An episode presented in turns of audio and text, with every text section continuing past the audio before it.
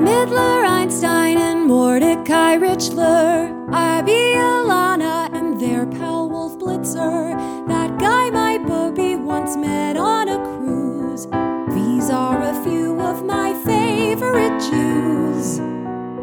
Hello, I'm Laura Leibow. This is a few of my favorite Jews. We are on season two, episode five, uh, and the final of this season.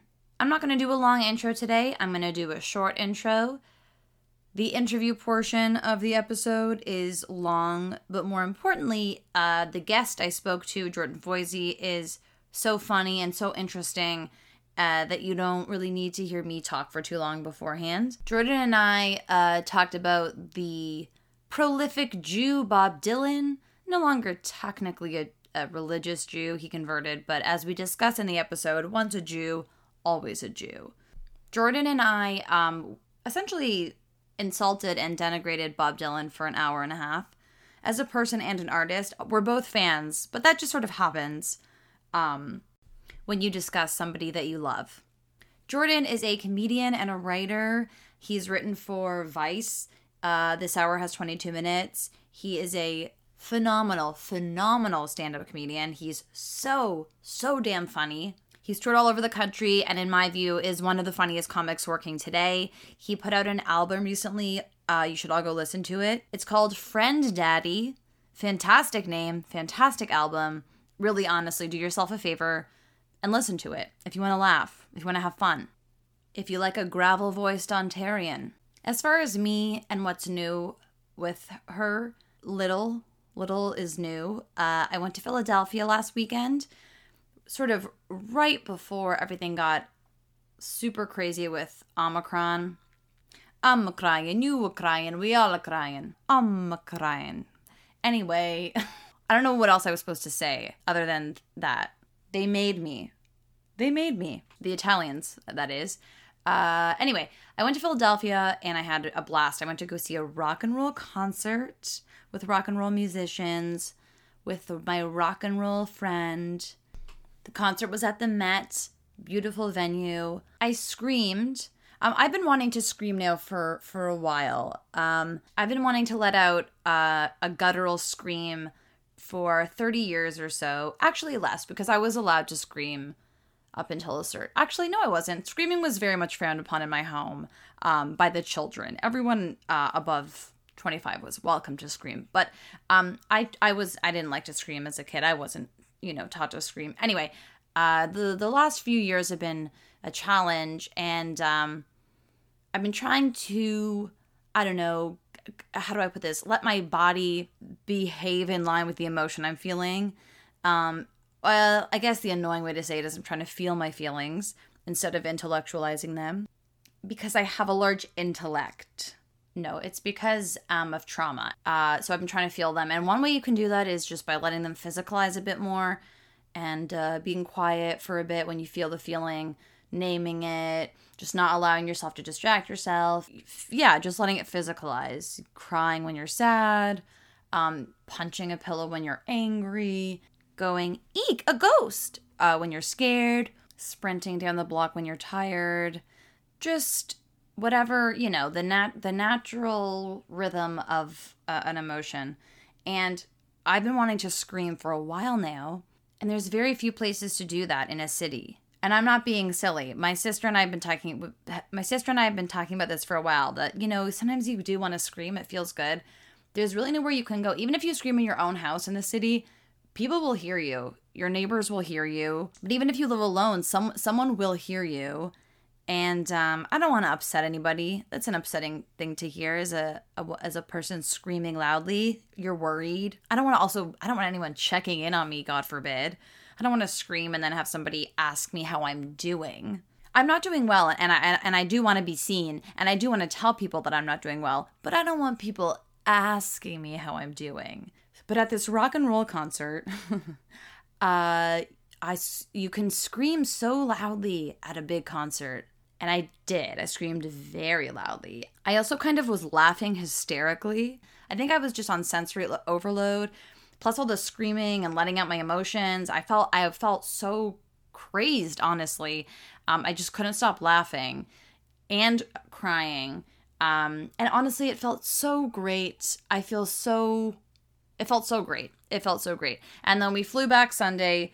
First of all, we had like so many issues getting there and back, as we should. I mean, there should have been a lot of barriers uh, to travel, but um, we did all the things we were supposed to, and then the, the computer didn't process it properly. Anyway, but we made it. We made it there. We made it back. Got back Sunday night, and then it felt like this past Monday morning. I knew like several people with COVID.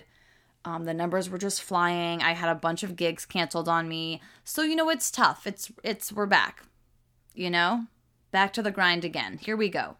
You know, we're it's it's back. Uh I hope everyone's okay. I really do. I hope everybody's employed and healthy. I know that they're not, so I don't even know why I'm saying that. I hope everyone gets employed and healthy soon. I hope everyone else is taking uh, pretty good care of themselves and their mental health in the meantime. Just, you know, take care. Uh, call your friends and family sometimes. Go outside once in a while. Find a way to move your body just a little bit. Listen to some music. I don't know. Do your do do whatever you can for yourself. I love you. You love you. Even if you don't know it yet. So yeah, this is it for the season. You won't hear from me for for a bit. Uh, I hope you've enjoyed it, some of you. I hope some of my friends have enjoyed this season. I hope many of my enemies have not. And um, yeah, just take care, everybody. Happy holidays. May your Christmases be filled with Jewish intruders. All right, here is Jordan Foisy and I talking about Bob Dylan. First, here's a little stand up from Jordan Foisy. But because of that, because I didn't have like the best kind of father growing up, you know, I. Uh, I've, I've, I've spent my whole life searching for father figures. Like, I'm very, I'm just a young man hungry for daddies. No, fuck. Uh, shit. But anybody, anything can be a dad to me, right? Like, I'll, I'll give it a shot, you know? Like, fucking cool dog wearing a bandana? Fuck it. That's a dad, right? Hot dog cart guy? Yeah, let's let this rock for a bit, you know? Why not? Might learn some lessons from old hot dog Tim. That might be fine. Oh, here's a fun fact. Here's a fun fact. Um, if you're a friend of mine and you're a few years older than me, surprise, you've been raising me for years, right? Like.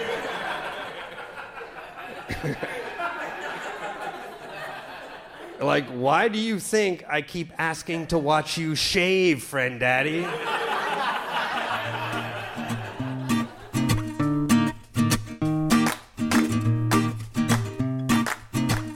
All right, welcome to the podcast, Jordan. Thanks for having me. I'm very excited. It's truly my I'll get pleasure. Uh, I had a great morning. you had a great morning. Did, Yeah. did you know I was going to ask you? Or did you just want to tell me? Well, it's part of the, it's to do with the subject of our. Can I say what we're doing already? Yeah, or do you please. No, no, no, it? go is ahead. Big, well, I listened to Bob Dylan music all morning, which is Nice. really good making eggs music. Oh yeah. If anything, you know what I mean? I do know exactly what you need. It's good morning music. It's good Yes, breakfast it- music.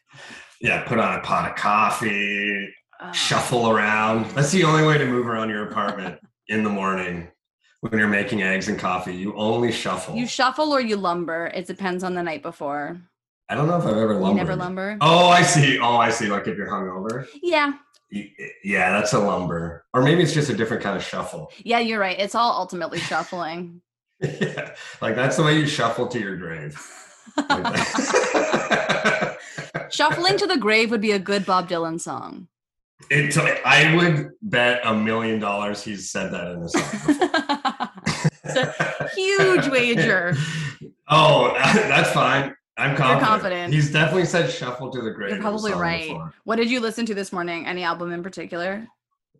Well, no, this is.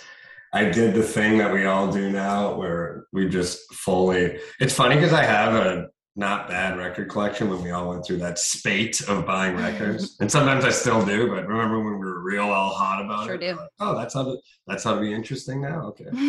and uh and I have a bunch of Dylan in there, but then I just put on the Spotify.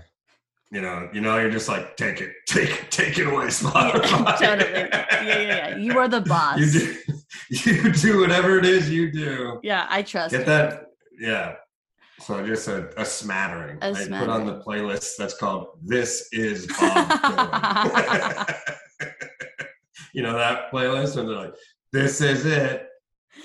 This is Bob, Bob. Dylan. It's so official. It's very official. I bet So you there's probably like thousands of 30 somethings that have an amazing record collection and no record player. Uh, that is true, but I'll top. I'll I'll I'll up that Yeah. with that. so many thirty somethings that have a great record collection, great record player, great speakers, and they have their uh, Bluetooth plugged in like just above it charging. Love their Bluetooth speaker. they have like one boat, little tiny, like they have this insane wall to wall collection, then a tiny little Bose speaker that gets all the work. I know. Well, it's one of those things you can't get rid of once you have it, or you feel like you can't get rid of, even No, if you and never what- use it. I used to have this argument with a roommate that I lived with because he was always pro like throwing everything you own out. Like he doesn't like like not like in a crazy well at the time because he's in his twenties, it was very crazy. It was like too extreme. Yeah. But uh so we'd have this argument where he was kind of like, I, I just like having open space and I don't like being encumbered by so many things. And I the longer I go on, I do get it more. But I was always like, but it's nice to have like a collection of things, even if you don't use it. You know, and like you like look at it and you like think about all the things. It looks kind of cool. Like, Totally. you know, I think that's valuable. I don't. Some people are like, you know, like, like because people always make fun of people posturing, like with my bookshelf here. you know what I mean? Like it's like For the oh, listeners, he has a bookshelf. I got a bookshelf. Got lots of great, big, big, Big, books huge, on it. old, old, big Huge. novels. novels, not T, not T, like K N O T T Y. Yes, books, you know? all about tough to get ships and the ocean, No, the inner ocean. the inner ocean. and yeah. Um, but anyways, People make fun of those who posture. yeah, it's posture, but I'm also it's also fun to posture. Yeah, I don't really get. I don't know how else you get you, you could go on. I don't know how else you uh, Yeah. emit your rays of personalities to other right? people. Exactly. My sister's a minimalist. She doesn't have anything. Um, she gets rid of everything, and uh, like not even just um, art and records and books. She just every two months, um, she resets so that she's has almost an empty room. What, is she a fugitive? That's crazy. He doesn't even have enough stuff to fill um like a small fugitive bag. It's it's so No minimal. No no bindle. And and then she'll be like, "Oh, I need a shirt." And I'm like, "I don't know what to tell you. You had a shirt. You used to have a shirt. No, you don't." Wait, so she throws out her clothes? Those are and her clothes. Yeah. She's I, This is insane. it's crazy. But I like having That's stuff wild. because also you need stuff otherwise um you you'll you're hearing an echo. You need stuff to fill up your life so it doesn't sound empty and feel empty. Yeah, like metaphorically and literally, you'll hear a goddamn echo in your apartment. You need something to absorb all the sound. Exactly. And what better than these huge books? it's all foam in there too, so it's perfect. cool prop books. So listen, uh, why did you pick Bob Dylan as your favorite Jew? Is he your favorite Jew? He's probably not my favorite Jew. I don't. And we can we can get into this. I don't. Does he even count as a Jew? He does to me. I mean, how do you guys work? He does. How do right? you guys Yeah, work? yeah. How do you guys work? Like, do you always hold on, or is it like he left? so My feeling is that um, you once a Jew, always a Jew. You you never get to leave. Mostly because to me, Judaism is like a culture and a and an upbringing, like more than it is a religion. It's not actually about the faith. Ah, Yeah. most Jews I know Yeah, are not like- at all religious. which is true. Yeah. Yeah, which is definitely true. It's like being like like Jamaican or something. Yes, for sure. Um, Yeah. if you were raised by a, by a Jewish parent, especially a Jewish mother, What if you're not born by them? What if you're not like you're adopted? yeah, then you're still very Jewish. If you had to grow Still up Jewish. with a mentally ill person making all your choices for you, you're a Jew, my friend. yeah, I guess that's never true. I never think about that with Bob Dylan, where it's like, yeah, well, he is also the product of a Jewish mother, you know. Mm-hmm. No matter where he goes in the world, how many That's name good. changes he has, how many religions he jumps to, Yeah. that, that part doesn't go away. it doesn't go away. That happened. That happened, my man. So he's not he's not your favorite Jew because he's not technically a Jew anymore. No, no, no, no. That's not why. It's just more when you asked. It was you know, you start thinking about who's my favorite Jew, and then you just start really thinking about who is Jewish, and then you're like, I don't really want to go along that line Uh. of thought anymore. you don't want to think about it too hard. For sure. You don't want to start I think counting all the for- Jews, you know.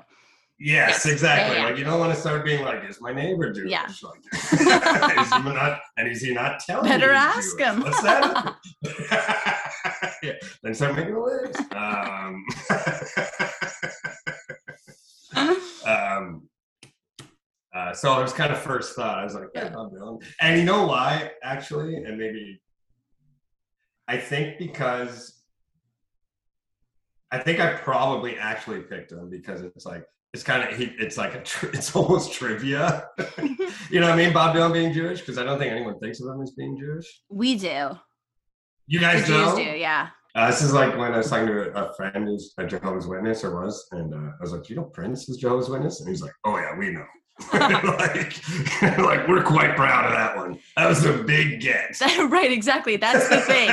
That's the thing, especially for any like smaller population of people. You uh you take note and you you That's you true. store the information. like I know who's from Sault Ste. Marie, my hometown. Who's from Sault Ste. Marie? Uh, who's our? It kind of sucks. I'm like literally one of the most successful people. That's not laughable. That's true. Yeah, that's pretty cool. Yeah. That's cool. Thank you. Um, Roberta Bondar is probably the biggest one.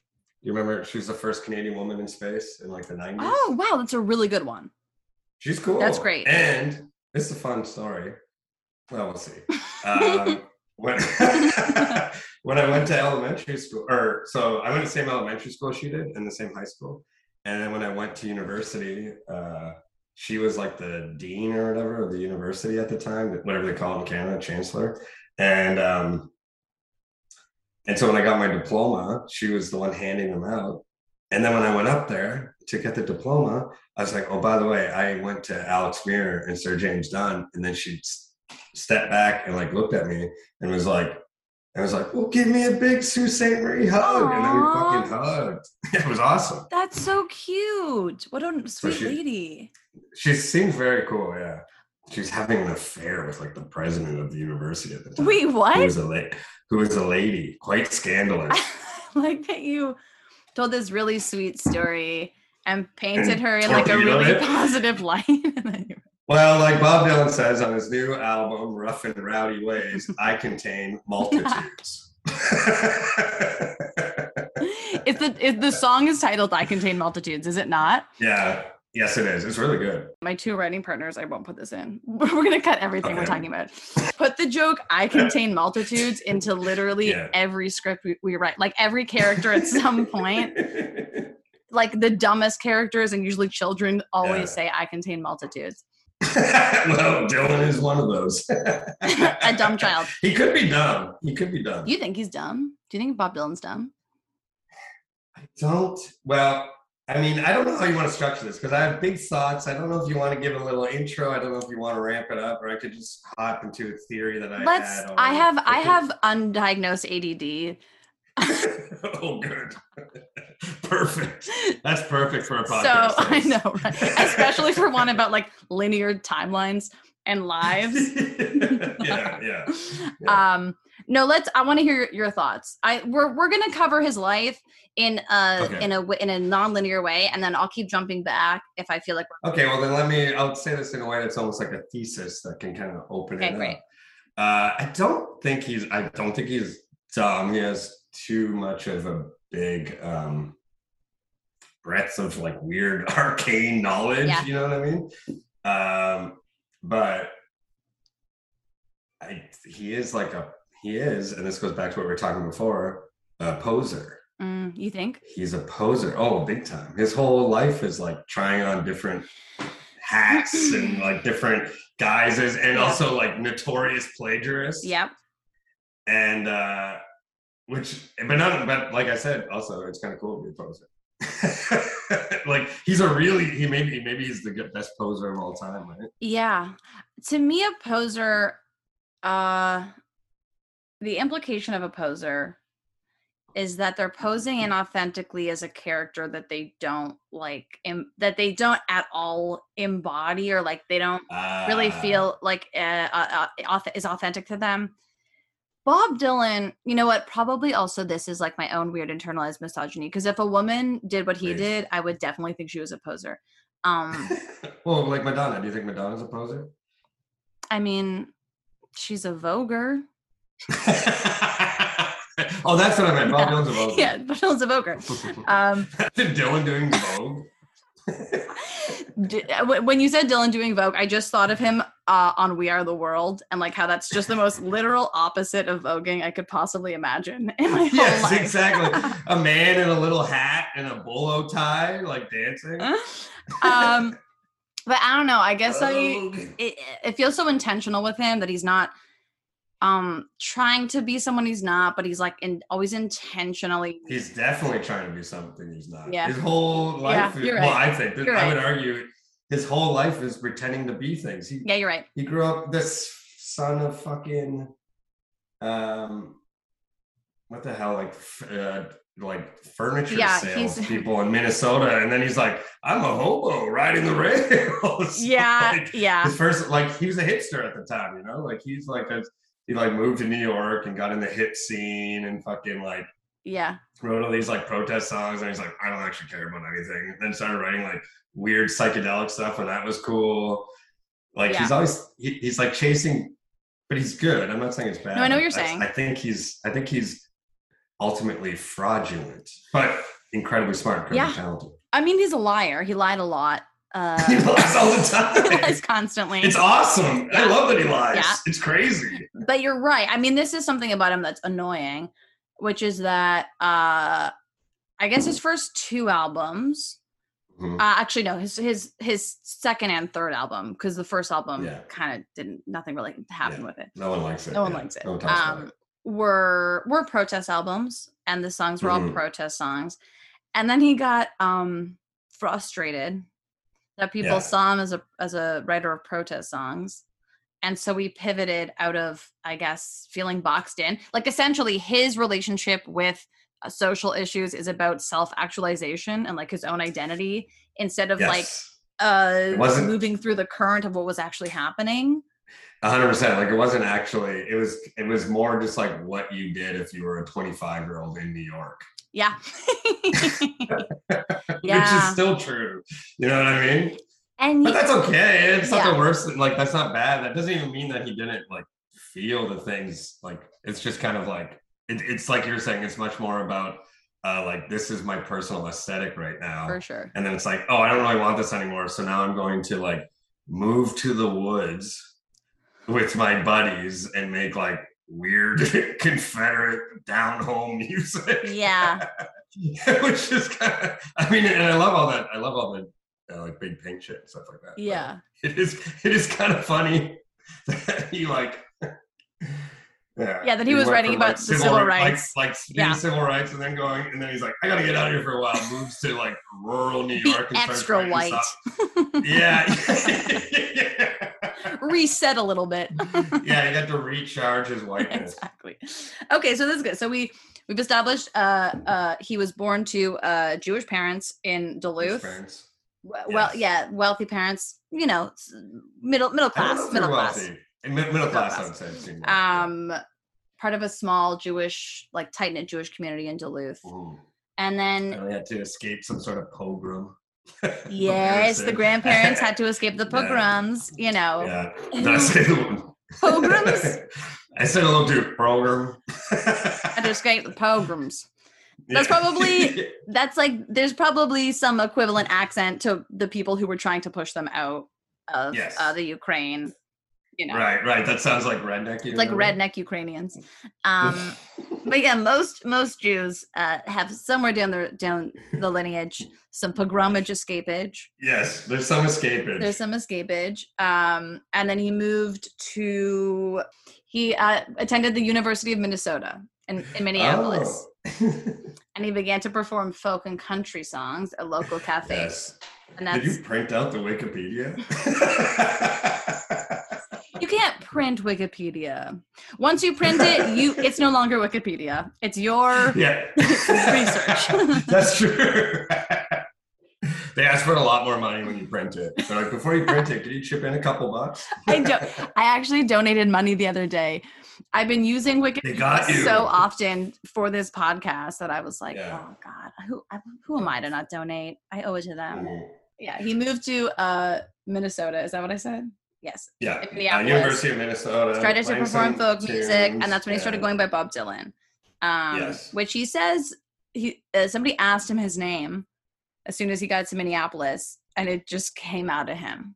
This is the funny Which thing about Bob Dylan. Anything he says bullshit. is like totally non-factual. Like the best facts Yes. are are are written uh, by other people about Bob Dylan. Anything Bob Dylan says about himself, It's utter nonsense. Literally complete horseshit. like he's Complete he's like it's he's always lying. It's like insane. and he always be like, well, you know, I'm an old man in a tickle truck. like it's always elusive and uh, he's like a creature of self mythology, which makes him uh, quite the American. That's what America's about. You know, you create Yeah. your own fucking story. You're a fucking con man. You trick everybody. That was That's- Joni that's Mitchell's problem with him is that Yeah. she felt he was not talented at- but very good at self mythologizing, which is a skill. It's a great. It's a big skill, and he seems pretty talented. I mean, but I get it. If I was Joni, I'd probably be shitting on him too. Yeah, for sure. She's like as good as him, if not way better, and gets not nearly has probably way less money. Didn't win a Nobel fucking prize. Didn't, yeah. You yeah. I just love the idea of trotting Dylan, 75 years old, up there. It's like going to give a speech. You're like, oh, what the fuck is this gonna say? He's like wearing suspenders.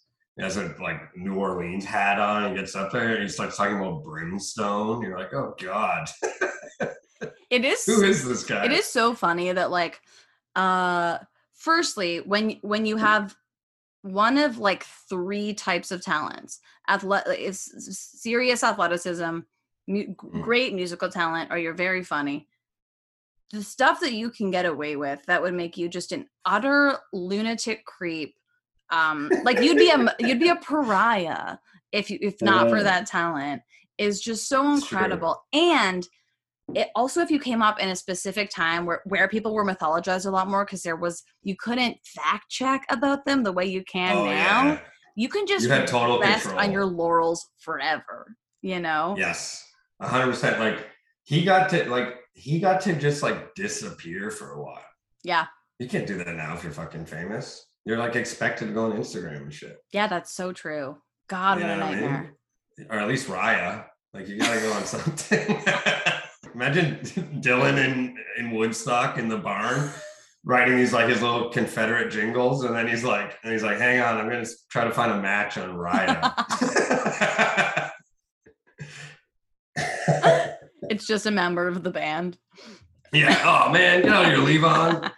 um that's be one of those uh, white people that like uh, is nostalgic for a time that was only suitable for white people but um well, I mean, that's that's perfectly what Dylan's about now. I mean, that's like his whole Yeah. aesthetic now.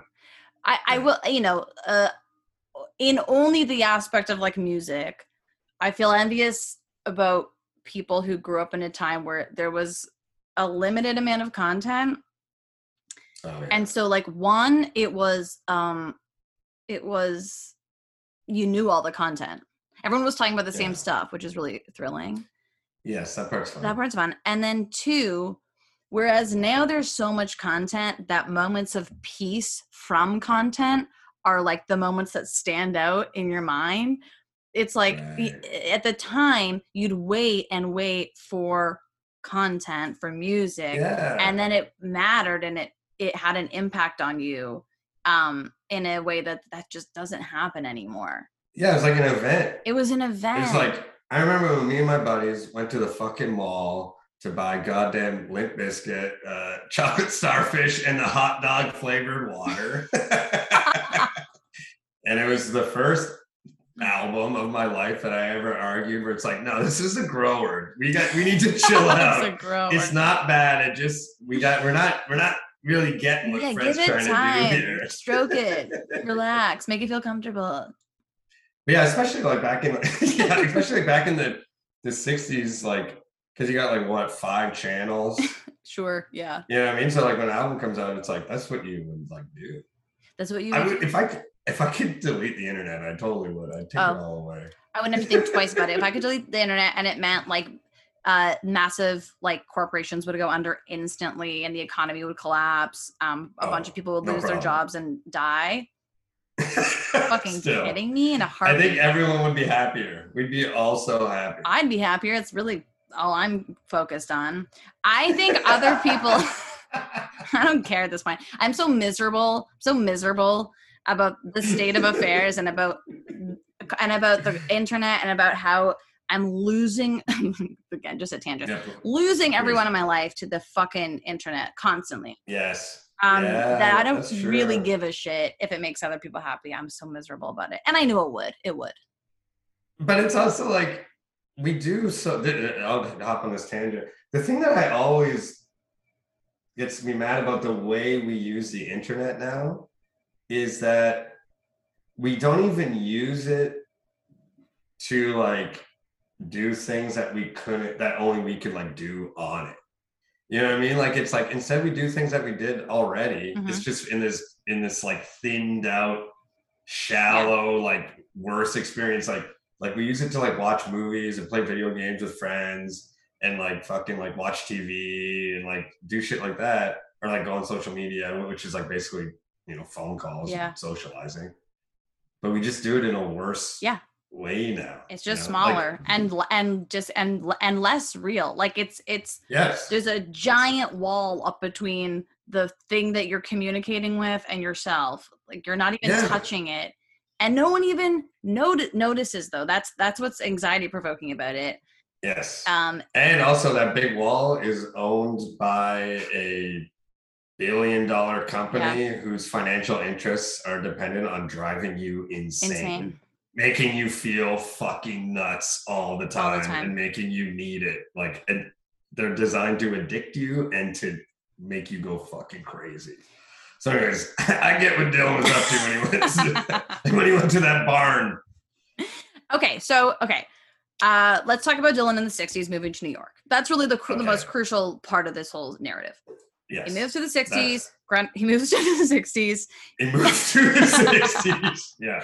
moves to He new started york hanging out in Greenwich Village, Greenwich Village. playing folk songs with all the people. This is also when people started accusing him of stealing their shit. already eh Uh, oh yeah, all the other there's like folk singers who are like, that was my Dylan like took my fucking song, you know, like he's a bit of a he, he doesn't really care. He'll like take everyone's songs and shit. How directly do you think he he stole like like you know was it was it what did it inform his lyricism and songwriting or do you think he like ripped off full verses I think he did. I think it's both. yeah He like does both. I think he doesn't really. I well, here's the thing. I don't really care. yeah. I've never actually cared that much about plagiarism. I always thought it was like remember when like Trump was running for president and they busted out plagiarism on him as if like that was going to stop anything. They're like, uh, Trump stole this speech, and everyone was like, "Oh yeah, that's the issue here." it would have been funny though if plagiarism was everyone's weird hill to die on for whatever reason Yes, like I don't actually care if people steal shit. It's a bit annoying, and I also go with that with like comedy too. Like I've never really cared about joke theory and stuff like that. that is a very Which unique I- take Foisy. I know everyone gets so mad about it. Yeah, you're the only and, one. Uh, yeah, yeah, I know. I don't really care. all right I don't. I think it's like who cares? You know what I mean? I think that people feel like um their I, you know what I think people feel like their content is their um the same as their themselves like that the stuff they generate Yes. is a perfect map of their own mind and so if you steal someone's content you are stealing a chunk of their soul um Yeah. when in reality that's not true Yes, and that's what I mean. And I'm like, these are just trifles that show up in our head when we say them. I think that's also Uh, and not to blow smoke up your ass though the opinion of somebody who's who can generate a lot of content who you could have a, Yes. a bit stolen and you'd be like eh I'll write a new Yeah, I don't really care. I'm like, I'll do Yeah. another one. Yeah, that's never really, it's never really bothered me that much. Uh, and, and then also there's something saying like all these fucking folk singers where it's like, like I don't know if you ever watched this Scorsese documentary on him. Uh, like I forget what it's called. It's really good. Uh, uh, no direction. yeah, yeah, yeah, yeah, yeah, yeah. It's like there's like a guy in suspenders and like a farmer shirt. He's like all big. You know, he's like looks the way people look when they're 60 and they haven't made money. Uh, when they put them on TV, and you're like, oh, that's what we all look like, except for two percent of people. Um, and he's like, Bob Dylan, I was the first one to do House of the Rising Sun. Oh yeah, like, yeah, yeah, oh, yeah. yeah, and you're like, and then you look at a picture of like young foxy Bob Dylan, and Yeah. you're like, oh yeah, you were gonna be the famous one, dude. Like That's that's yeah, that's what did it. Like, come on, he was gonna be famous. that's true. I, I guess what you're talking about is an is an inevitability of like Mhm. certain things. So who really cares how how he got there? We still got all the Yeah. content we, we like from him. Exactly, exactly. Like, and there is he always defends himself, and of course he would defend himself. But he's like, it's kind of this like folk tradition to do this, which probably isn't true, but like I kind of get what he's saying, where it's like the idea of like you, you would everything was a lot more loose. Yeah, You know what I mean? Like uh, thoughts, like you could like be like, "Hey, uh, I'm gonna steal this from this poem because this person probably stole it from somebody else," and like like little chunks. You know what I mean? I don't think that's that crazy. And if I really wanted to get radical, really radical Mhm. about it, the idea of intellectual property is inherently capitalist, and uh, one of the reasons Okay. the, the world is the way All it right. is. can't argue with that. That's what I think. Getting what radical- Carlos Mencia, what Carlos Mencia did was okay, and He's a communist. honestly, yeah, he's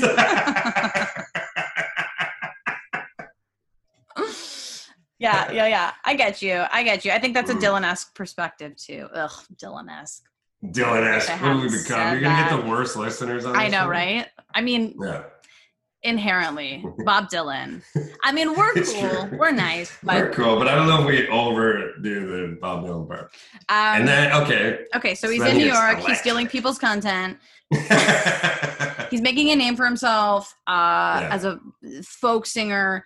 And then he plays a show, uh, plays a couple shows. I don't remember where, but uh, uh, but Gaslight. somewhere cool. And but the New the New York Times reviews uh, a show of his and gives it Yes. a very good review, rave reviews.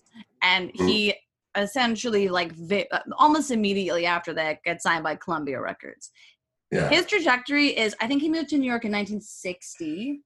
Yeah, he moved to New York in 1960. He signed in 62 and is mm, wow, that's crazy, really. yeah, yeah. And then he released Bob Dylan in 1962 and then Freewheelin' Bob Dylan in 1963. When does Blonde on Blonde come out? Uh, I think 2 years later. Like me tell you. '66 or something? Freewheelin' Bob Dylan is 63. Times they are changing. Also, no, that's 64. Another side of Bob Dylan is 19. No, another side of Bob Dylan is 1964. And Blonde on Blonde is 66. Wow. Yeah. So that's really crazy. So he went from like he did the whole the four year thing. He did like uh like um like like folk political singer where he's like standing on like railroads, like like train yards. There's like Yeah. footage of him doing that, like train yards with like suspenders, being like, "Follow me, potato farmers, to a better future." now that was Dylan esque. And then, and four years later, he's got like a full rock band behind him. Wearing sunglasses by day. Yeah, yeah, He's like he's like whacked out on Yeah. fucking amphetamines all the time, and he's up there and he's like, "This squid in the brain of uh, my brain's a little squid squirming across a window pane." Oh my god. Um, have you seen again a tangent? Have you seen um Walk Hard? Oh yeah, I love walking. It's such a good movie, and the the Dylan best. lyrics that they Yeah. come up with are so fucking funny. Yeah, they're they're great. I'm sorry, my squid brain window pane. That was Didn't cut the mustard. fantastic. That was fantastic. Yeah, but you're right. It's a crazy small window where he changes identities uh, in the span of like four. And also his, you know, people. There was an uprising about his, uh, you know, like mm, defilement or like like rejection of, of folk music. Oh yeah, And it was yeah. a tiny period where he was a folk musician. That's actually like wild to think about. yeah, and people were like furious, calling him like Judas calling- and shit. calling him Judas for Yeah. for changing idea for for after two years not sticking as like the uh prototypical folk musician. Like there were so many other folk musicians at the time. And you know what that made me realize? Imagine how fucking lame the folk scene was in the early 60s. Like, you know what the folk scene was? You know when you have those friends that refuse to like like like a Katy Perry song? Yeah. You know what I mean? Uh-huh. They're like, that's Yeah. not real music. Totally. And then they're like, and then when you go to a party at their house, you're like, fuck are, you, are we listening to the fucking kinks? Like, what the fuck is this? There's other people here, man. yeah, like, and I think honestly that I was like maybe 26 years old, so similar age to Bob Dylan was when I stopped kind of being like, like when I realized I'm like, I gotta start listening to pop music so when people come over, they're having a good time. Yeah, you know what I mean? Like I have to like I have to like start listening to like I don't know, like yeah, Katy Perry or fucking Sure. like the big that would make people dance when I'd have people over. And I think that's kind of what happened to Bob Dylan. He's like, man, I gotta go fucking party. I don't want to hang out with these goddamn Yeah. turtleneck motherfuckers. All I think that's what it was. How could you not? If you were alive in the '60s, uh, you were in the music scene. How could you not um, want to follow the rock and roll pathway just out of sheer like partying, fun, De- joy, yeah, getting fucked decadence. up, decadence, being Yeah. cool and lit and having sex? Yeah, exactly. Like you'd see the Beatles and they're getting off the plane. There's like a million like women cheering them, and then like Bob Dylan's like playing in front of like 16 unsmiling hippies who are like knitting and planning like a some sort of like sit-in at the local library or whatever. All the Beatles have the same cool haircut as each other. yeah, but this is also goes haircut. back.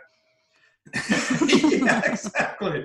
This also goes back to Dylan being a poser, though. Yeah, totally. You're right. He's a poser. He's unequivocally a poser. I guess a poser doesn't have to be a bad word. Although generally speaking, I wouldn't want to be Yeah, I guess called it is. poser. Maybe posier with like a you know, Posier, sometimes they yeah. with an EU, EUR. EUR, yeah, and er. Freewheelin' Bob Dylan is released in '63.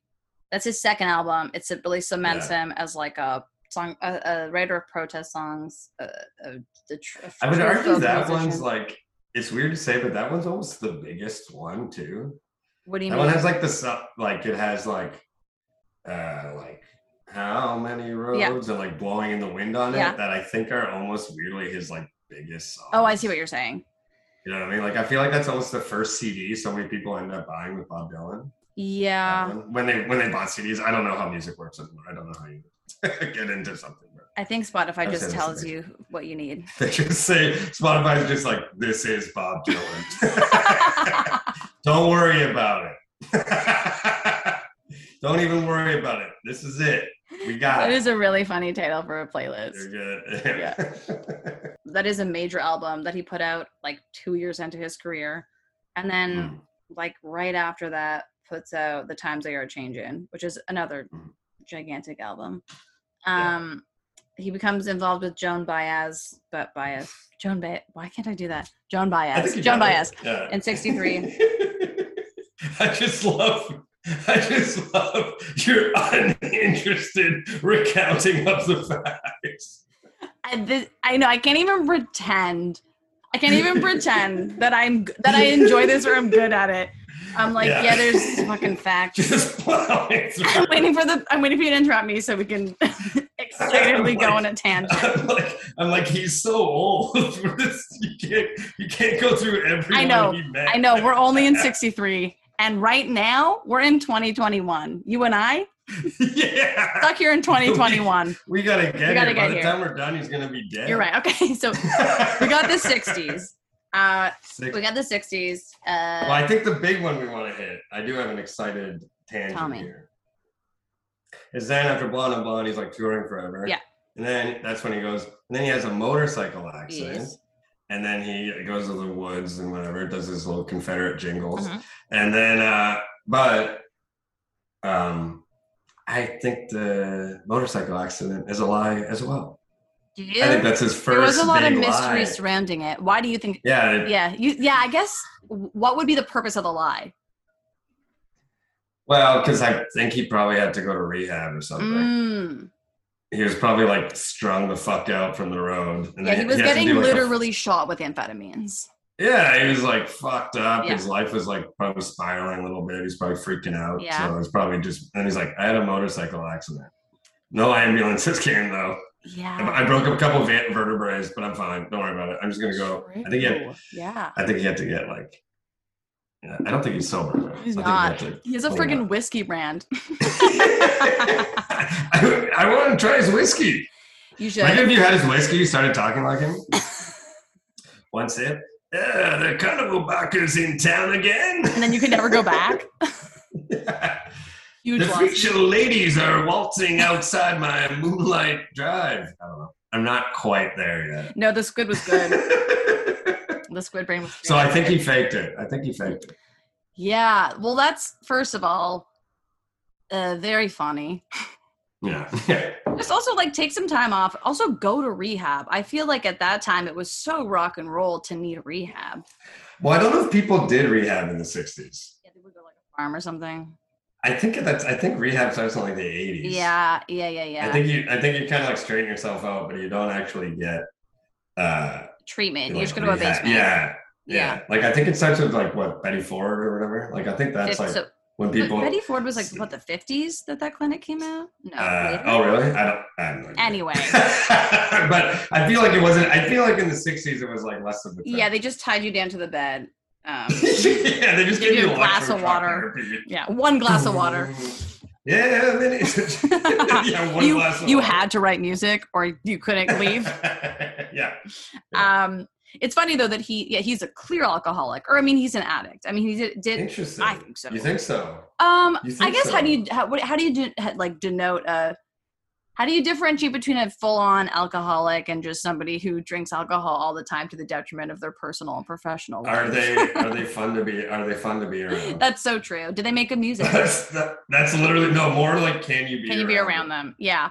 Well, You know, you like I drink a lot, but like I seem to be I'm pretty Yeah, you're cool chill, you're cool. around. good. so you make great music. You make great, you know, yeah. squid, the squid song. yeah. Um, but I also he was like in in the 90s in 1991 he was playing some wretched concerts where he was like very clearly Yes. fucked up and then they Ah, yeah. they interviewed him about it they, they someone said do you think alcohol impacts your performance And he, i i want to find the exact He's quote I saw it. He was like, he's like, I don't think drinking has anything to do with what I. yeah what do you something like and it was so he was Yeah. sort of so like incredulous about it he's like what are you even talking about you think drinking you're right. could could have any impact on me and what i do up there what is it even what are you even talking about that was like the It's true. vibe I saw that quote and I was like, oh yeah, he's a drunk for sure. right wait i want Like that's. i gotta find it Mm, it's gonna take me too long that's the essence of it That's the essence of it.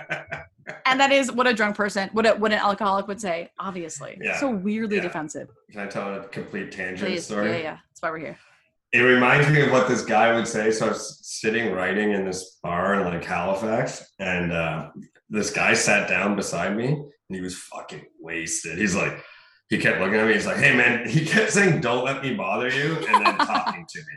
It's like, "Don't let me bother you." That's cool. That you're. That's cool. that also you're putting writing. the onus of responsibility on you believe- yeah. Hey, I'm gonna keep not talking, but yeah. And then they cut him off. yeah They like cut him off, and oh man, watching him get cut off was crazy. He Because at first he was like, oh, so, so internal. Yeah. He, he didn't say anything for like half an hour. He just got so ashamed and Oh. embarrassed. No, it was good. He deserved it. And then uh and then he started talking like wild talk. He's like, he's like, well, no, it's just you got you didn't even offer to fill up my water. Like that's pretty disrespectful. I just want I'm not even mad. I just want respect. Like, and he kept bringing up this guy Jeff that he said worked there, and like no one knew who Jeff was. He's like, no, Jeff's my buddy, and it, and he's like, I'm gonna write a bet, and it's just like, yeah, it's that incredulous. Yeah. Like, anytime you get at like anytime it, it's like you actually maybe shouldn't drink so much. They get like real like wild. shocked that it would that you could even uh, make it make a, a suggestion like that that that could that getting sober would have any impact on their lives Mhm, you know? mhm, mhm. Yeah, like, and why would that idea even come into your head? Like, it's never come to my head. yeah. um okay so he has this fake maybe motorcycle accident he goes into the woods he uh writes some music well, he- here's what's fun next. Yeah, Here's what's yeah, fun tell me. next. He does these country albums. Yeah. One, the one with Johnny Cash. Yeah.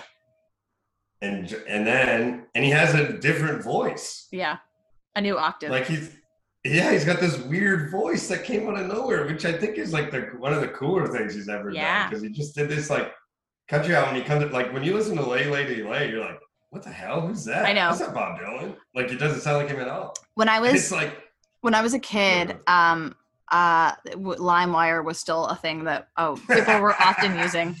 oh yeah. LimeWire had no idea who did that song. LimeWire didn't know anything. LimeWire lied to me constantly. I would, Yeah, Lime. I, and there, and I couldn't find things out as easily. That like, I guess there was like Ask Jeeves, but LimeWire Yeah. made me look like a fool constantly. Oh yeah. You're like, you know who did Lay Lady Lay? Alanis Morissette. UB40. um, and I and uh, and then my dad said, "Oh, it's Bob Dylan." Said, "That's not Bob Dylan," because my dad. I had all my dad's like like Bob Dylan CDs from the like, '60s. What the fuck do you think I'm good for if I don't know I'm what a songs? dad in my 50s in your home. Use me.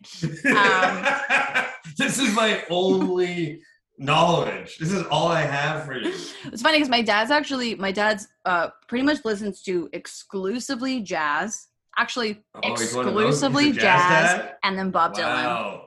That makes sense. Yeah. That checks out. Fancy man. Fancy man, little suspenders, Fancy lives on a train. Sophisticated. Very middle class Jewish boy who sometimes takes trains. Yeah. um, what were we talking about? oh, the voice, the country voice. The voice dropped down. Anyway, I couldn't believe that that was his voice. It dropped. Yes. I mean, I guess he's a little older at that point. Maybe it. But it's like completely. Yeah, different. you're right. Like the timbre is different. Yeah, and like, and he doesn't do it again either. Then his voice like changes again, and it kind of goes back to what it was like before. And uh so it's just like this weird two year span where he like sang beautifully. Yeah. Like it's like it's like it's like it's like that little Muppet voice. It's like really like smooth sounding. And then he was back to like I'm a crumpled tin can. his voice is something of like his voice is a funny thing where like it's a huge hurdle to liking him.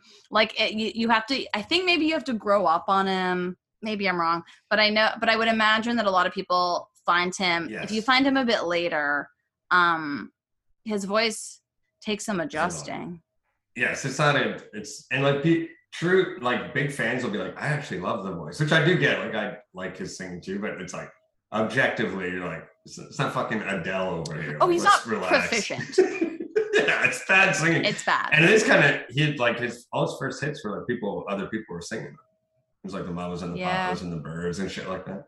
Um, I do okay, like his voice. ba- Back to him being a drunk. Yeah. Maybe that voice comes out because he's not drinking as much oh.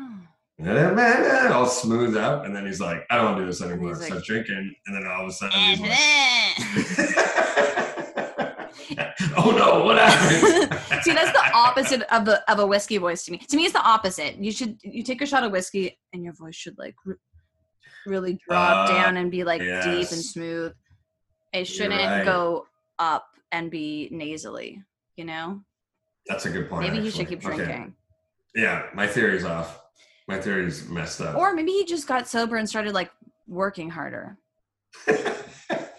training training. could be, could be. in 74 i think this is okay so he's he doesn't tour for a long time he doesn't perform for like eight years or tour rather Yeah. for eight years because of his Yeah, no touring. motorcycle accident Yes, yes. and then in 74 he begins his first full-scale tour since the accident okay i Mhm. think that's worth noting He's rocking and rolling. My God, he's rocking Arenas. he's rolling he's back. he's back with the band Yeah, it's The a huge tour. it's a huge Yeah. tour he records a couple more albums planet waves which becomes his number one album ever The tour was very big. I think that one went to number one, but it was actually kind of a flop.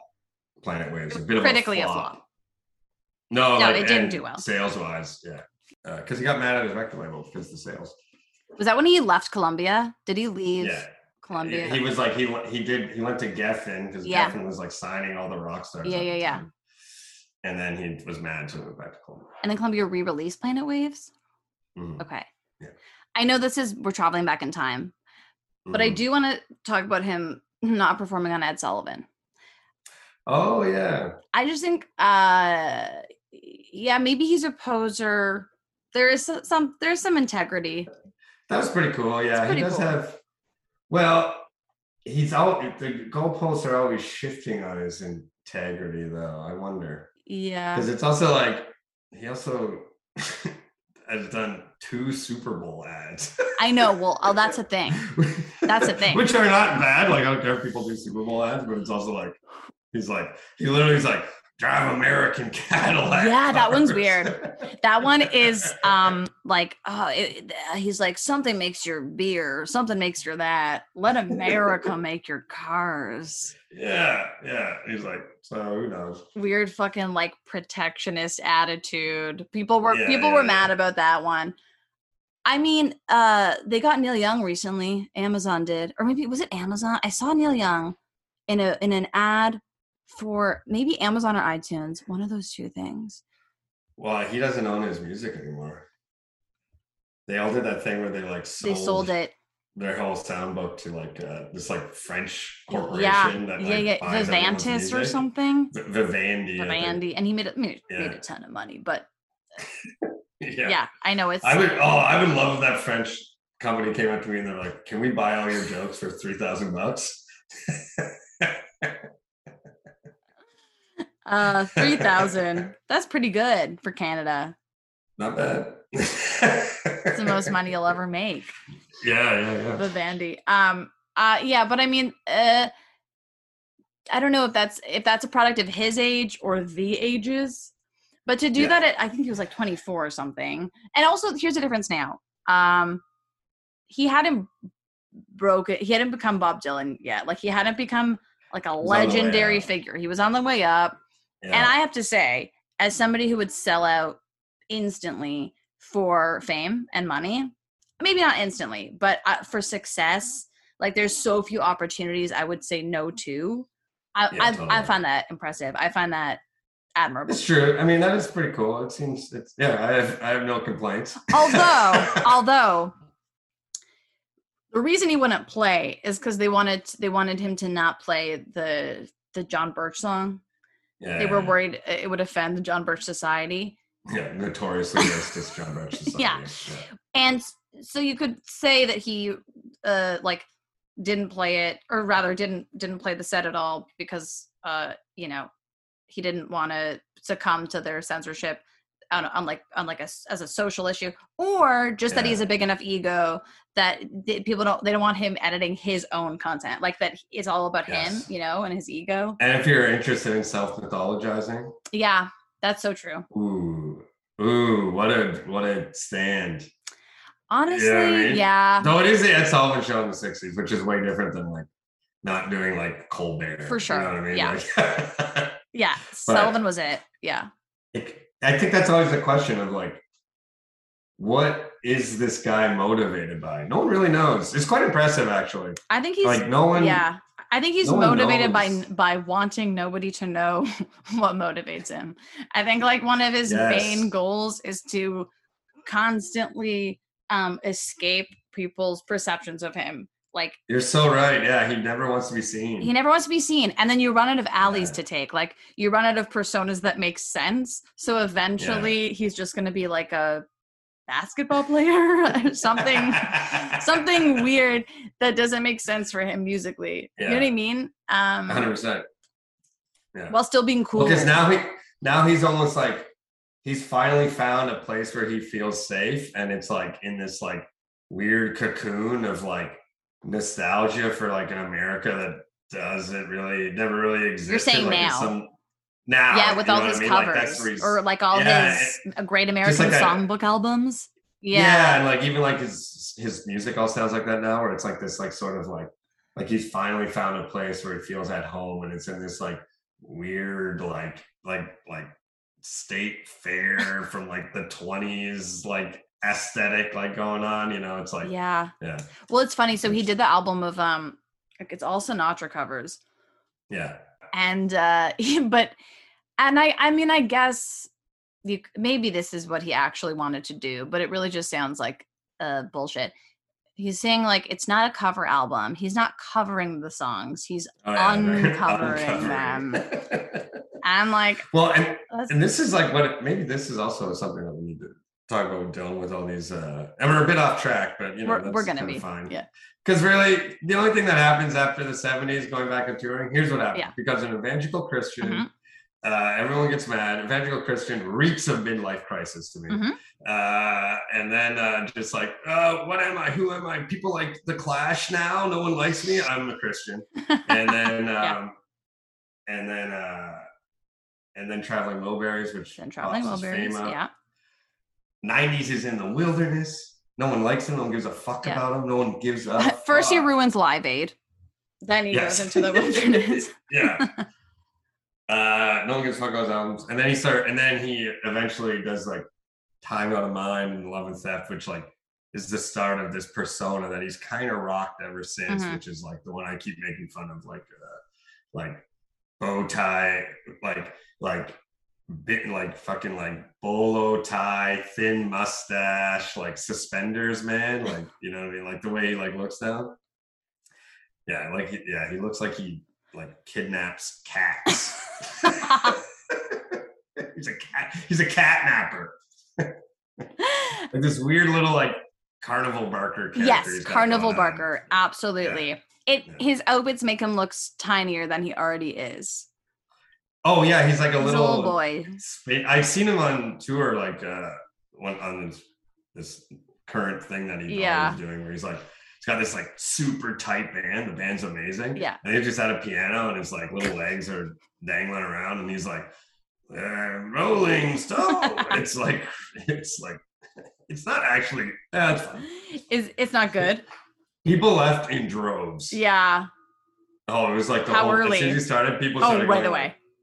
Yeah, there's like two big openers, and then him. Yeah. and uh, it was like Wilco and uh, My Morning Jacket. And so a bunch of people were there for Wilco, and then like two songs into Dylan, you could see everyone being like, "What the? this is fucking crazy." Were most of the people who were leaving like uh were they of a certain demographic or was it just like a bunch of different people? Well, and the whole audience was of a certain demographic. True, true. Very true. I just say, wonder- let's just say, thank God we didn't have to take off our, our Blundstones because we never would have found ours. yeah, I know that crowd well. Yeah, I yeah. think I wonder though, like, uh, how many people would leave a Dylan concert because of their own nostalgia about who Dylan should be and like wanting to wanting to preserve him in their minds as a certain type type of person, um, or just actually, I guess that's what, like really the main reason to to leave a concert, or you're just not a fan, you know? or you just yeah like i was kind of surprised because it's like this thing like it's now knowledge if you like dylan at all you know that he does these concerts where he you can't tell what song he's playing like you literally Yeah. can't you're like Changes the you're like, lyrics. oh yeah. yeah he changes the lyrics changes the melody you're like oh this is fucking like tom thumb's blues or whatever or like like wrong stuff Yeah. like you have no idea until it's over. You're like oh i guess that was it. I guess that was my that was my favorite song. Cool. Um, so i don't know why so many people are leaving but Yeah. That you know there's the that sorry that is one of those things actually like playing a song that's uh, unrecognizable that feels like something he did um initially to de- to defy expectations to keep people like on their toes and guessing.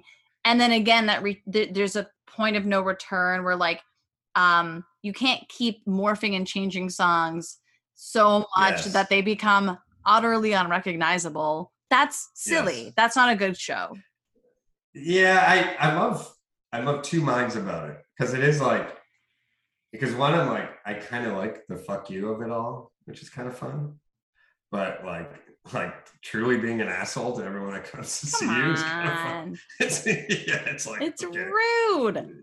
It's very rude. It's very rude. It is like it's like yeah, I just spent eighty bucks to see this senior citizen. uh, This is just charity. songs. Listen, Yeah. you can do whatever you want on stage. Like, like you can be as big a badass as you want. You can like defy censorship rules and like stick Yeah. it to the man. Be good. Be good. Yes. You know, put on a Well, good his- show. The thing is, his band is like Great. awesome. They're like crazy. Yeah, yeah, yeah. And then it's just like, Just, I don't, I would, I don't recommend seeing it live. it's not good. yeah, Like, that, yeah. This is what I've heard. maybe. Yeah, it's not. A, I'm, a, I'm a solid no on that. Yeah, it would. No, I also said this yesterday. Somebody was like, "Did you hear Weird Al's coming to Toronto?" And I was like, "I would. I don't want to see Weird Al." you don't want to see Weird Al. I'm like, "Fuck off." Comedians love Weird Al. I know. I'm like, I'm like, man. What? I mean, it's fun. I- get it, but it's, it's like it's like I was like I don't think I would go see Weird Al for free. Like not only would I not go see Weird Al for free, if I was doing something and Weird Al showed up to sing his songs, I'd leave. You know what I mean? He would he would displace me. Curious. Yeah. Yeah. I would I leave a Yelp review. One star. Weird Al showed up. Is Weird Al Dylan. this of he, he's, he, is he the second biggest poseur of popular music? Another Jew, first of all. I think. I don't know. I think Yankovic? if Weird Al is not could a. Jew, then he's Jew fishing. I don't know if you, if that's a term, but he wants us to think he's a Jew. He's Jew baiting. He's Jew baiting. Yeah. Yeah. Is he Jewish? I don't know. I don't know Yankovic. I don't know if that's his actual last name, but Yeah, that's true. yeah, he's uh, I don't know, he's so beloved. I think because he's he seems sweet and nice. I guess he's good at writing parody songs. So am I. I you know what I mean? oh yeah, we rap battled once. We did rap battle once. You, you destroyed me. I know. I don't You were think I good at the songs. but I did win. You, yeah, you weren't on the other side of it. I'll tell you that. Okay, so we got we've covered he. We, let's talk about his personal relationships a little bit. Okay, okay. he dated uh Joan Baez. Joan Baez. Baez. Uh, Yeah. He married Sara Lownds. Lownds? What's her? L- Lownds. Lownds. And the, I think my favorite song by him is about her. Which one? that uh, sad-eyed lady of the low. That's about her? That song? I think so. Because that's the rumor. Because it's like lowlands, lowlands. Ah, okay. Yeah. Uh, his first serious girlfriend was a daughter of the Communist Party. Yeah, and he said he was, she was the most erotic Yeah, thing I I've cut ever that. I wrote down like, hold on. I wrote down like a saw, few things can put it about on your her. diary. Saw a woman today, so erotic. Most erotic woman ever. She's 24 and like yeah, has met five women. I love the idea of like 50s erotic too. You know, I mean, she's probably wearing the thickest socks. and like a really a really long skirt and her tits were were triangles. yeah, they were like pointy, huge, heavy skirt. It's so funny how that stuff can shift, but like extremely pointy cone tits were like super hot for a little People were while. all about them. Yeah. Yeah, people were like all about it's like I want you to have tits that look like you could spin on them. Like, tits I that'll want them to look take like your eye top. out. Yeah. Yeah. I want to Um, have to duck. apparently uh don't think twice it's all right is is about her some critics say Oh, I love that song. it's a great great song That's that's a great song. it's a very good breakup song oh yeah, it's like the best one. it is Yeah. in fact Yeah. every relationship i've ever been in that songs Yeah. come on and i go i'm gonna listen to this song after we break up Just looking, looking at the person's face, the fucking Yeah. words are scrolling. exactly i'm like are you listening are you listening to the word are you listening to the melody or the words too also Yeah. the words don't don't just listen to the melody Yeah. it's like this chorus is really catchy. Like, what about these verses though? it's a, it's a very Very good. very good song very good breakup song Yeah. um he has four children and he Yeah, adopted including, including Big Jakob, Jakob, the singer from the Wallflowers. Wallflowers. who I think are pretty good. I don't really know them well enough to make a comment. Well, they got four awesome songs. Maybe two. They have two awesome songs. Okay, And really, that's better than a lot of people that's what I'm saying. because most people That's aren't in any band at all. Yeah, the majority of people haven't put out any music. Uh, don't, they don't even have two good songs. Yeah, exactly. And even the people that put out music, some of them don't have two good songs. Very songs. true. I think he bar mitzvahed all his sons. Um, yes. It's funny because he so he was a, a, a evangelist for a little while. Then he decided that wasn't cool, it wasn't working for him. People stopped caring about the evangelist thing. They stopped being mad about Yeah. it. They so they stopped caring. Then he Yeah. distances himself from the evangelist thing. Then he gets kind of into um, I think it's called uh like Hasidic Lubavitcher. It's like a I saw that. I was hoping you could explain that. my mom's cousin is is Lubavitch, Orthodox uh, like Orthodox Lubavitch, whatever it's but it's Luba- It's like Lubavitcher. orthodox but cool. It's It's like orthodox kinda, but chill. kinda. It's like Orthodox but chill.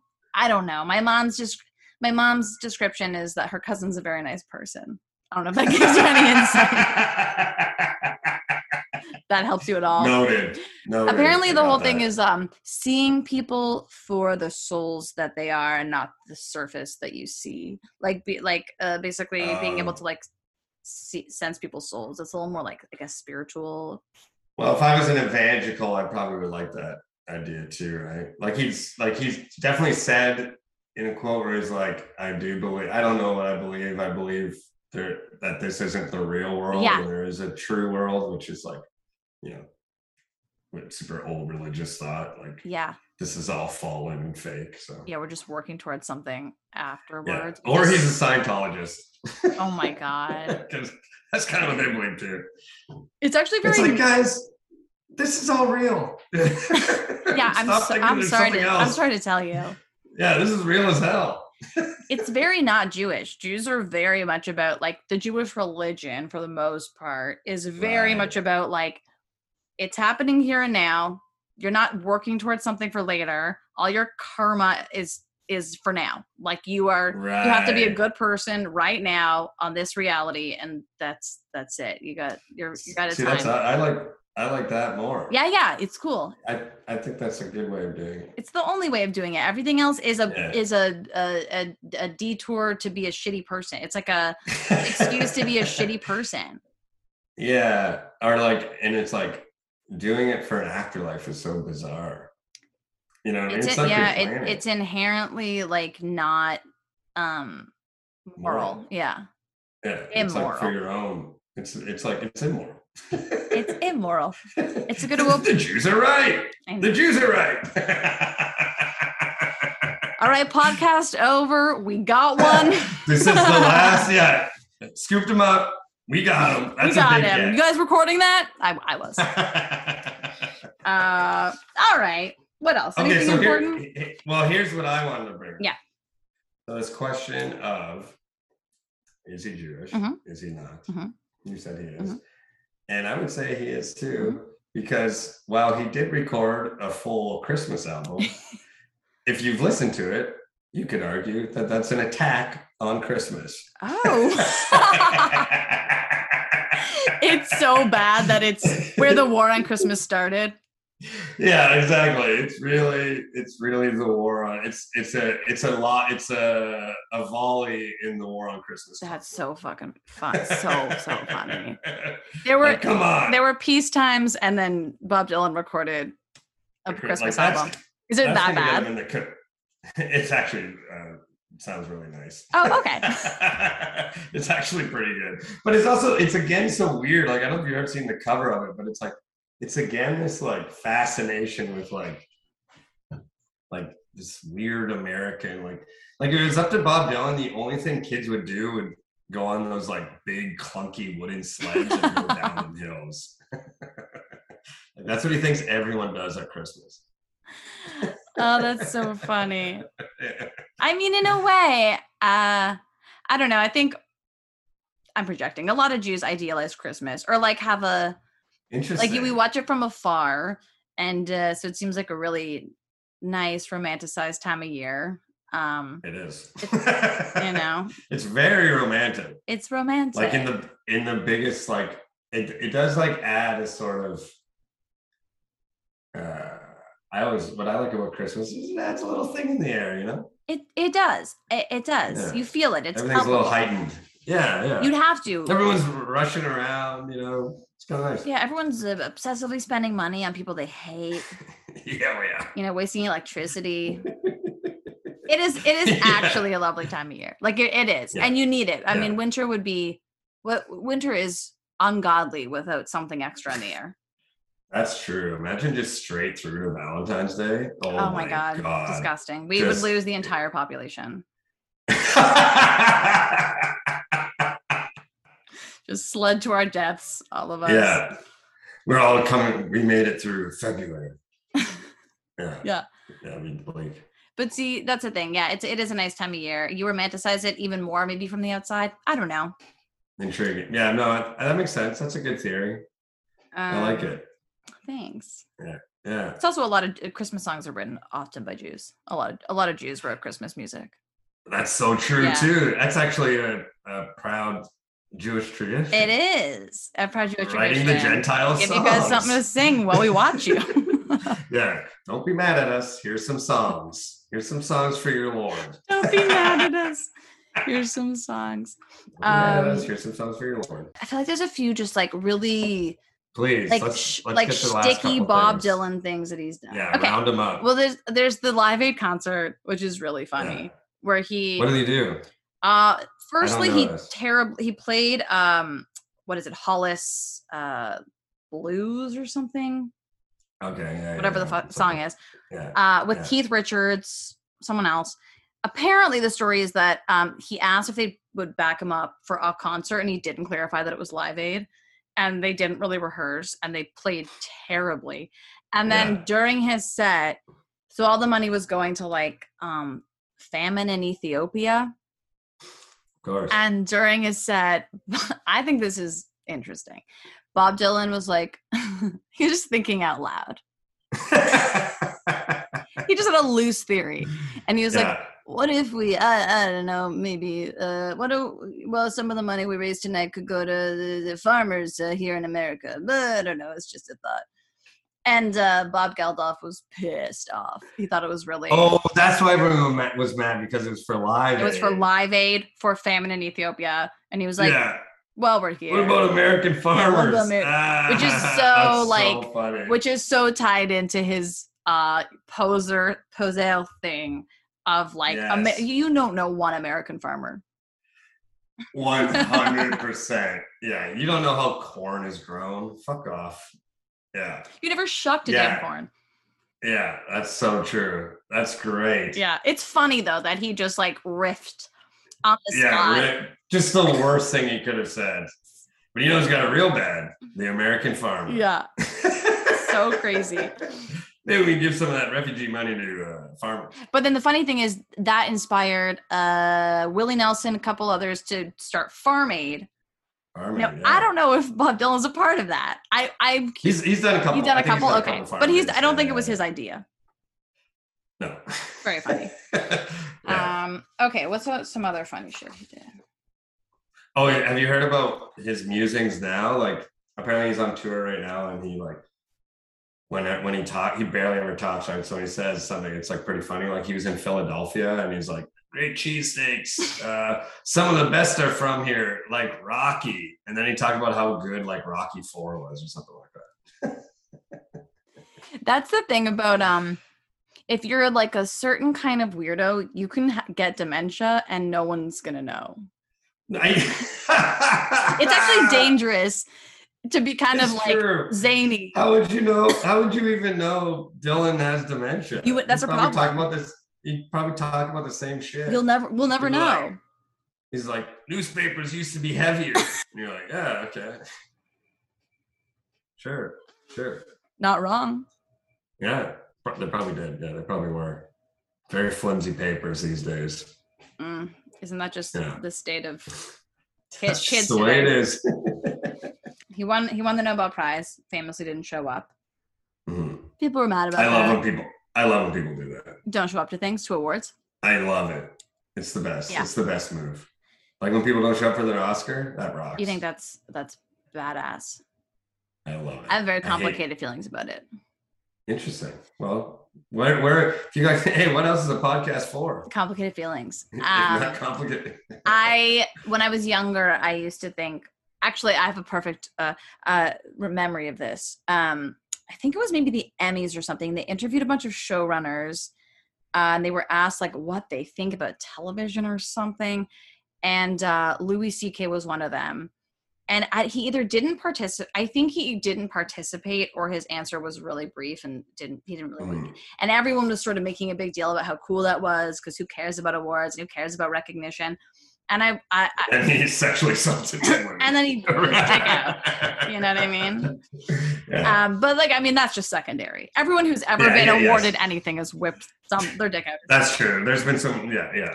But really, my my thinking is like, yeah, I think that's true. Like, uh, awards awards are, let me just say, unequivocally meaningless. It's all bullshit. Yes. The people who make the decisions are nobody. It doesn't matter. Yeah. It doesn't improve your life. It doesn't improve your sense of self. And if you're part of a demographic that didn't get recognized until recently, I'd imagine those awards have a little bit more meaning than like Yes, if yeah, you're yeah, yeah. if people that look exactly like you have been getting those same awards for so so so long. Yes. You know, it's both. It's a bit of both. I, I, I do agree. Yeah, I mean, obviously, I, I do agree with that. And listen, if, if you want to fucking, if it's meaningful for you to get an Oscar or whatever, why do I look so weird on the video? Oh no, Does it look weird? Are you are you it looks like? I'm like popped out or something. That's probably fine. Oh yeah, Uh, um, yeah, I mean, if it, I just like, I hate, I hate. This is completely off topic, but I, I hate. I especially hate shit like the Emmys and the Oscars, and maybe this goes as far as a noble. I just hate like celebrating, like I, the idea of people in the arts like celebrating themselves is so fucking offensive. It. It's like crazy It is. It's like like the like the last Oscars when like the it was like so much about like we did it. We made movies during this crazy year. Can you believe it? And it's like shut the fuck up. You had the best time. We all did. I know. I know. It is so like I work it's so on like embarrassing. the worst. It's crazy. It's like it's so like especially like in like years when people are having like a, there's like a fucking full pandemic people Yeah, losing their, and- their income, people losing their lives. I know. yeah it's like crazy And it's one of those Anyways. things that's um it's one of those things that like is only viewed as a necessity because of precedent. Like we've just always had an Oscars. So Yeah, apparently exactly. that's something we we absolutely must do and it's It- totally normal. It's really not. It's It- stupid. Totally. Like, yeah, we don't have to have the Oscars. It'd be fine. We don't have the fucking uh, the Teen Choice Awards. Oh God, may do- she rest in we? peace. I don't know. Do they still exist? I don't know. I don't Do people still win surfboards? did, did teens still have choices?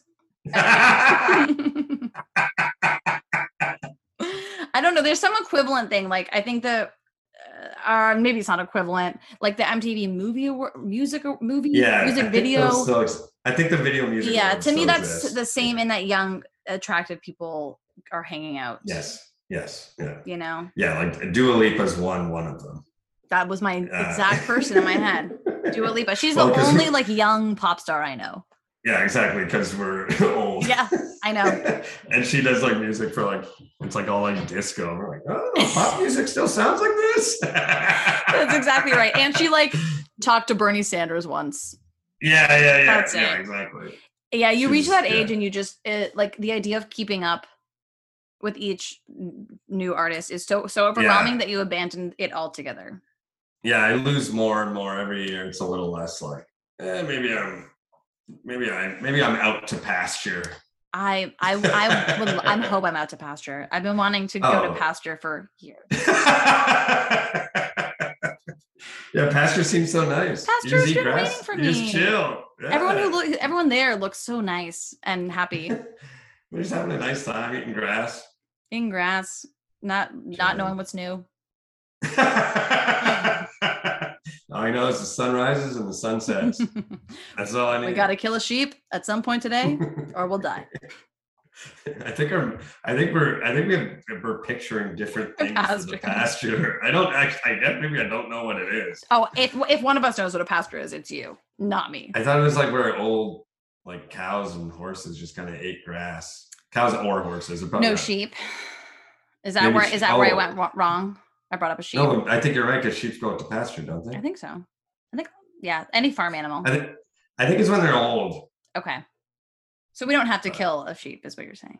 yeah, that's what I'm saying. I don't know if that's that's what I'm, but I could be wrong. We'll we'll find out in a couple years. This is a hell of an ending. Before here, I know I know how to end it. We're gonna end it the way we always end it, which is we're gonna play Oh, we're gonna can't play a game. Oh, I love a game. Okay. It's called Two Truths and a Lie. About Bob Dylan? Yeah. Oh, okay. Like, About Bob have to come Dylan. We can that? do one after about me, but I feel like it's more fun for everyone else. Yeah, yeah, yeah, yeah, yeah. Uh, okay, I'm gonna tell you two true things and one lie, and you're gonna t- you're gonna guess what the lie is. Can't wait. Okay.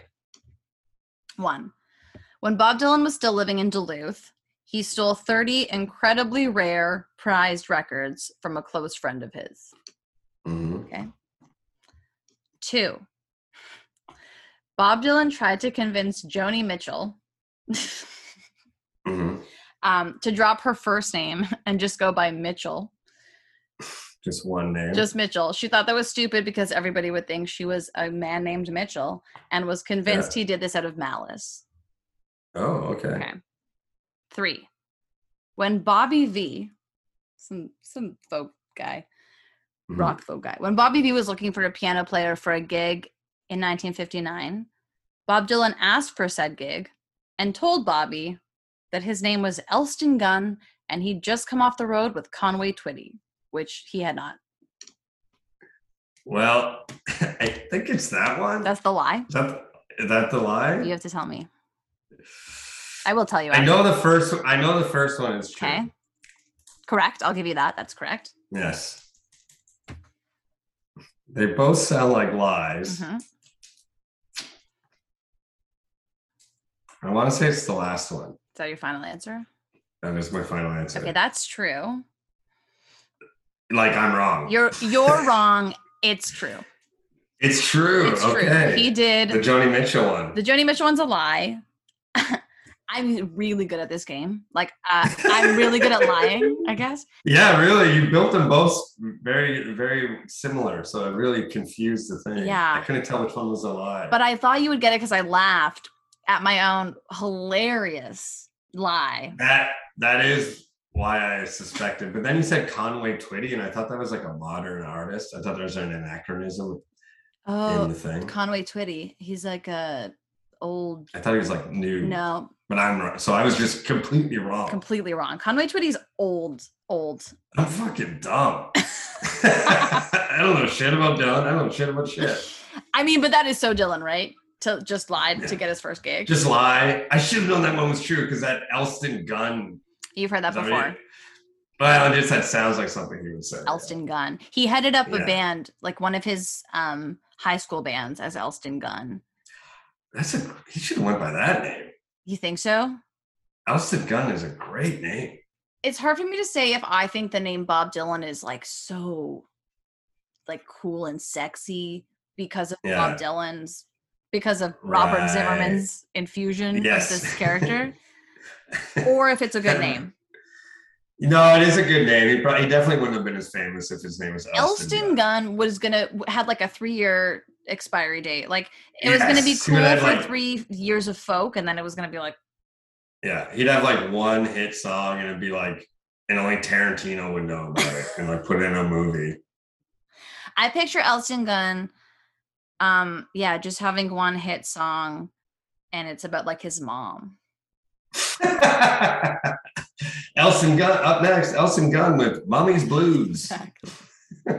Mommy don't bounce me on her knee the way she used to. Whatever songs were about in the fifties. Yeah, yeah, yeah. yeah. my mom's hang drying, hang drying my laundry. It's just about a man who lives at home. Yeah, yeah, yeah. Um, Jordan, thank you so much for guiding this whole podcast and knowing things Oh, yeah. about Bob Dylan. I really undersold how much I knew. I could have really done that. You undersold how much you knew. I Yeah. think I did a pretty good job of selling how bad I am at um, linear thinking. Thank you, really. I appreciate it. Oh, this is really fun. Thank you. I want to give a huge thank you to my guest, Jordan Foisy. Go listen to his album. It's called Friend Daddy, and it's available on all streaming platforms. Follow him on Twitter at Jordan Foisy, that's spelled F O I S Y. This show is hosted and edited by me, Laura Leibow. Executive producer is Michael Freeman. We're distributed by the CJN Podcast Network. Follow me on Instagram at Laura Leibow and Twitter at Tweibow. Follow the CJN on Twitter, Instagram, or Facebook. Find other podcasts at thecjn.ca. Please make sure to subscribe and review the podcast. It really helps us out, and we're nice.